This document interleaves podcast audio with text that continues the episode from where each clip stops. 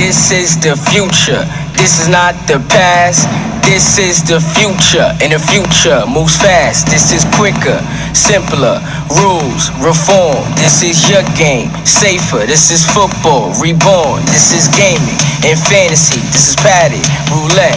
Make a trade, make a team, make a move, make a bet. This is fans above all. This is maximum action. Let's stall, more ball, fewer infractions. This begins in 2020. The future is near. More access, more everyone, more everything here. This is our moment, our story to tell. This is history begun. This is the XFL.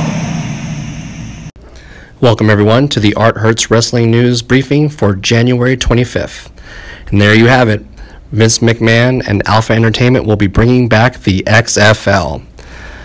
A few notes in regards to the announcement. It looks like the XFL will be returning in 2020, most likely late January, early February.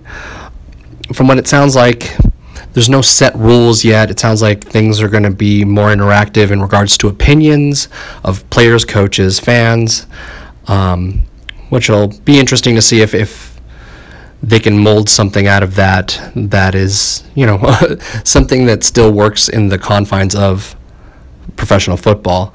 It looks like we'll have 8 teams with 40-man rosters, roughly about 10 games. He also mentioned viewing platforms will be, big screens and mobile and that sort of thing, which is no surprise to anyone considering the success of the WWE Network. Surprisingly, Vince will not be in charge. He stated numerous times that he would be hiring people that are more qualified than him to run this. So that might give the league a little more incentive or, a little more chance to thrive if, he's not running things. The teams will belong to the XFL. There will be no franchises, which I thought was interesting. Like I said, there will be about 8 teams to start. No cities have been announced yet.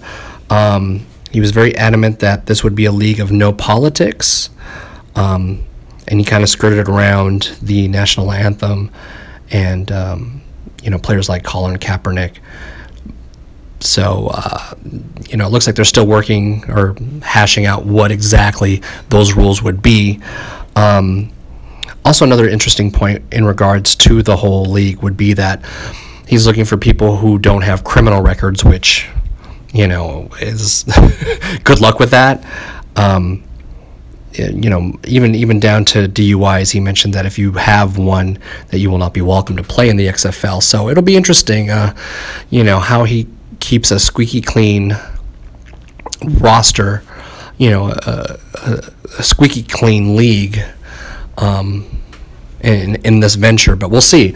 It doesn't look like there'll be any cross contaminating between the WWE and the XFL like last time, so everything will be specifically football centric. So there you have it. The XFL is coming back in 2020. In other news, Ronda Rousey's name has obviously come up quite a bit in regards to the Women's Royal Rumble. It does look like, things have come out that she will not be part of this, that she's filming a movie. We shall see. If I'm a betting man, I would say that she is not part of this. I see her still factored in for WrestleMania, but I don't see her at the Royal Rumble unless, it's like she's in the crowd. I can't see her coming out and winning the Royal Rumble. And obviously the big news with Enzo Amore's first suspension and then firing after the rape allegations. It's a terrible situation, and I'm hoping that this poor woman gets what she deserves out of this. This is terrible and not okay. So